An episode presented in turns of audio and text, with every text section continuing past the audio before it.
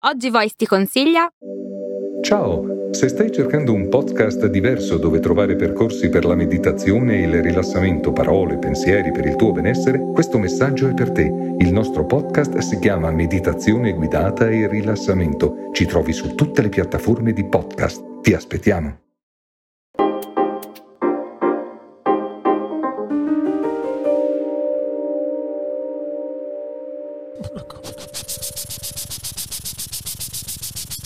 Perché ti ho dato quel coso lì? La difficoltà di riconoscere oggigiorno i maestri è, mi sembra, più ampia rispetto al passato.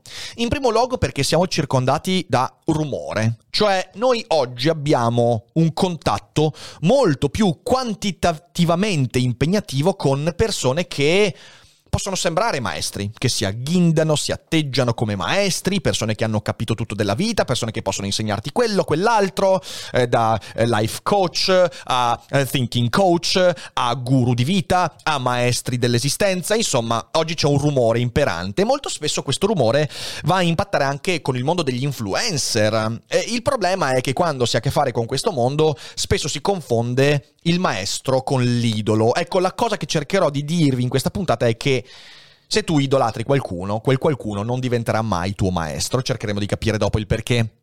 Però non c'è soltanto questo, il punto è che eh, le relazioni sono sempre più virtuali e io lo ribadisco sempre, l'ho ridetto anche qualche giorno fa, non considerate mai un influencer come un maestro. L'influencer può dare strumenti, può esservi di stimolo, di ispirazione, ma non può essere un maestro, perché per essere un maestro eh, ci vuole un contatto diretto e la virtualità non basta, ma anche questo torneremo. A questo si aggiunge il fatto che oggigiorno i guru sanno ingannare molto meglio con l'apparenza, quindi si sa molto meglio come le persone costruiscono le loro rappresentazioni intorno a temi come quello del maestro, del saggio, del sapiente, costruendole anche intorno all'infallibilismo, tema di cui parlo nel mio libro Seneca tra gli zombie, e quindi l'idea che in fin dei conti il maestro sia quello che non può sbagliarsi. Grandissima stronzata. E questo ci ricorda anche che noi oggi siamo dominati spesso dalle nostre rappresentazioni. Si dice che l'abito non fa il monaco, ma noi vogliamo che l'abito faccia il monaco. E questo è evidentemente un problema. Quindi capite bene che oggigiorno con tutti questi contesti, forse, dico forse perché è una cosa soggettiva, una cosa che cerco di indovinare, magari non è vero, però forse oggi è più difficile entrare in contatto con vere figure che possiamo considerare come maestri rispetto al passato. Però, nella mia esperienza, io posso dire che ci sono alcuni aspetti che ci aiutano a riconoscerli. Per me la pornografia è stato un mezzo che ha veramente liberato energie sessuali che altrimenti sarebbero rimaste. Sì, perché Però... non ci si incaponisca solo su quella. Eh. Ragazzi, no, esatto, no, certo. È un buon livello teorico, ma ogni buona teoria se non la applichi non vale esatto, un cazzo. Esatto. Pragmatismo esatto. anzitutto, pragmatismo. Esatto. E purtroppo... Poi imparate bene, poi il porno, pra... scriviamo il libro Porno Pragmatismo. Ti, porno piace, pragmatismo. ti, ti piacerebbe? Ti sei mai beccato, cioè, ti sei mai beccato un momento in cui tu hai detto, uh, uh questa roba qua, uh, tipo mi fa male o roba del genere, nel tuo lavoro di comico in generale, ok? Ti sei mai beccato un momento in cui hai dovuto mettere in discussione la tua stessa comicità, o nei video, o nel tuo lavoro di autore e via dicendo? Ma... Uh Forse, guarda, ultimamente quello che, che, lavora sull'inconscio è proprio questo, sapere che ci sono, uh, sì, secondo me mi fa male. Il fatto che ci siano delle categorie che voglio, vogliono sentirsi protette e che, che smuovono una grande fetta di opinione pubblica che ti fanno dubitare che quella battuta sia utile o utile fattibile. O, fattibile, ecco. Nel senso che magari vai a leggere cosa scrivono questi gruppi e magari dicono ok, eh, basta prendere in giro i bassi, sì, no? sì. perché ci sentiamo offesi. La comicità si può anche evolvere da questo, no?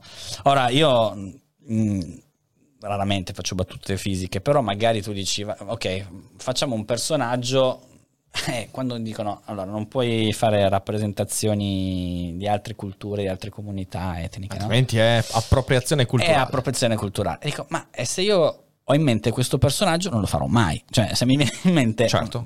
perché è una comunità, una minoranza Commercialista samoano, che non lo appassionato di marijuana, non puoi No, farlo, non non, puoi farlo, farlo, non puoi farlo. Eh, fare il cinese non puoi farlo.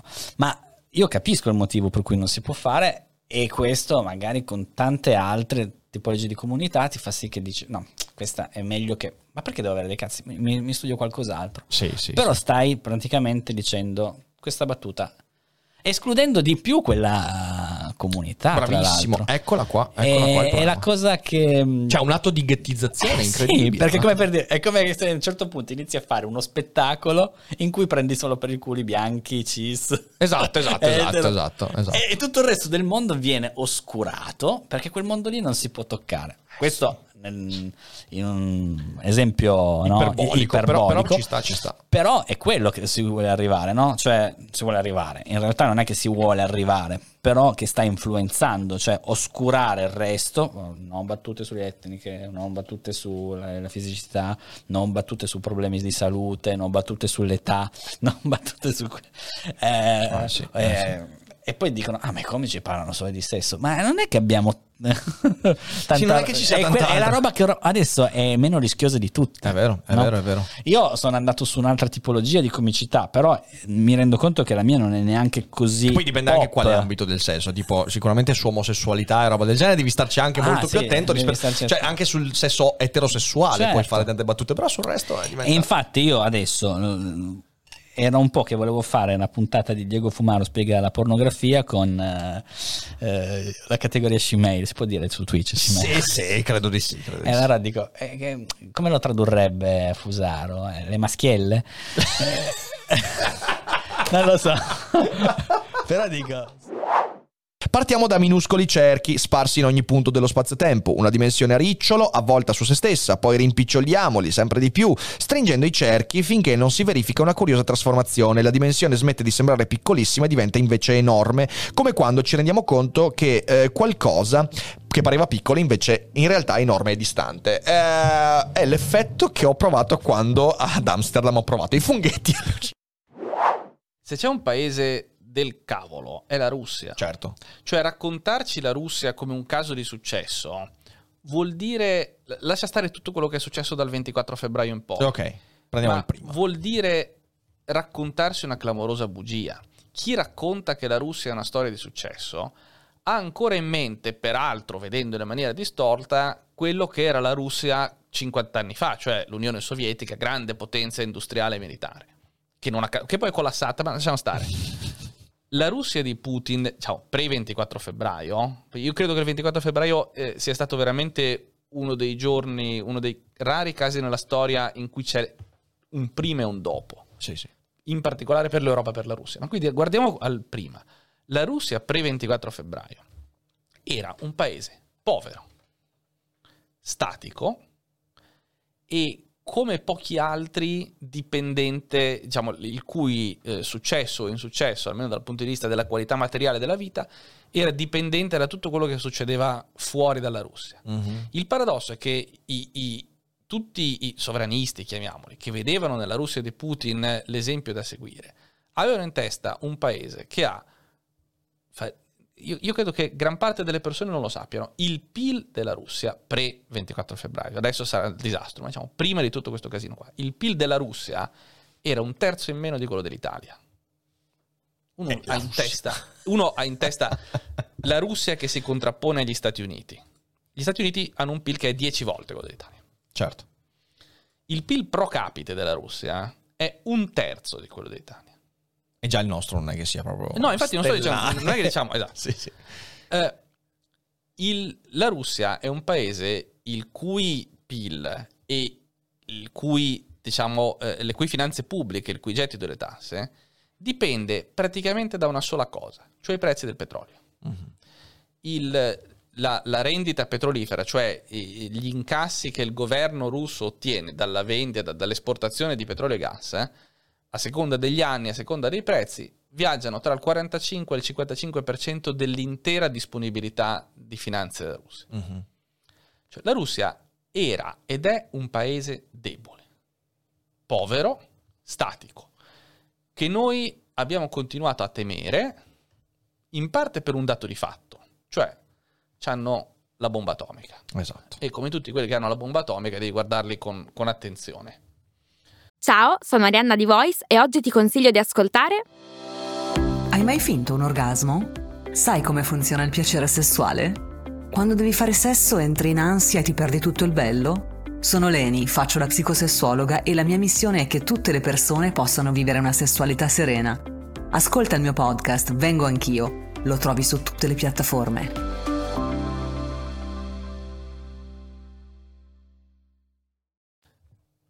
Oltre al dato di fatto c'era eh, un, eh, evidentemente un'illusione. Io non sono un esperto di queste cose, quindi eh, parlo un attimo da, da faccio un discorso da bar. Tanto qua siamo un po' come le bar di Guerre Stellari, no? E quindi, esatto, esatto. eh, tutti quanti credevamo che la Russia fosse una straordinaria potenza militare. Le vicende degli ultimi due mesi ci dimostrano che la Russia è sì un paese con, con- con un esercito, per carità, ma insomma non, non- non ci ha dato la sensazione di essere un paese che, che è in grado di annientare. Certo, certo.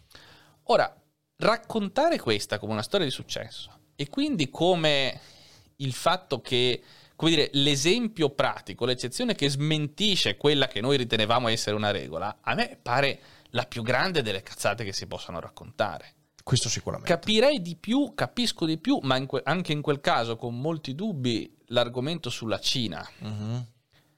Ma pure la Cina è una storia che va vista, diciamo, con, con- con grano salis. Anche la Cina continua a essere un paese povero. Certo.